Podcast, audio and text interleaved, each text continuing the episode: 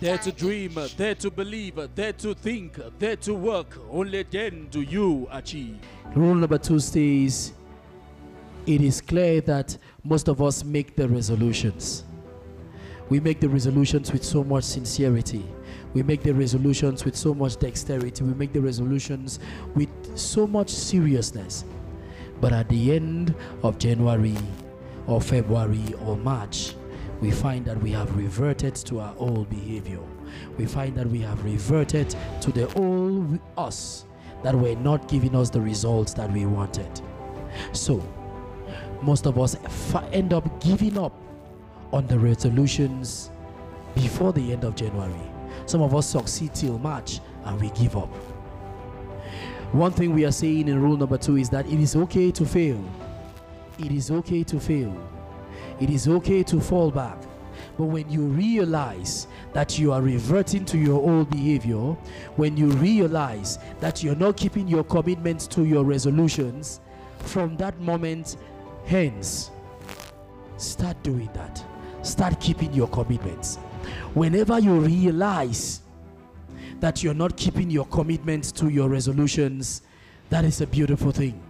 That is a beautiful thing. It means you're still conscious about the resolutions you made. So, whenever you realize that you're not doing that, from that moment henceforth, make sure you go back to them, look at what you wrote down, and do your best to start implementing from that moment. Even if you've fallen back a month, even if you've fallen back two months, even if you've fallen back three months, start from that particular moment. Start from that particular moment to start doing those things you said you will do at the beginning of the year. It does not matter how many times a man falls, what matters is him rising every time he falls. Him rising every time he falls. So don't kill yourself. Don't kill yourself before you fall. Don't stay down because you've fallen. Endeavor to rise again. Endeavor to rise again and start again bigger and better.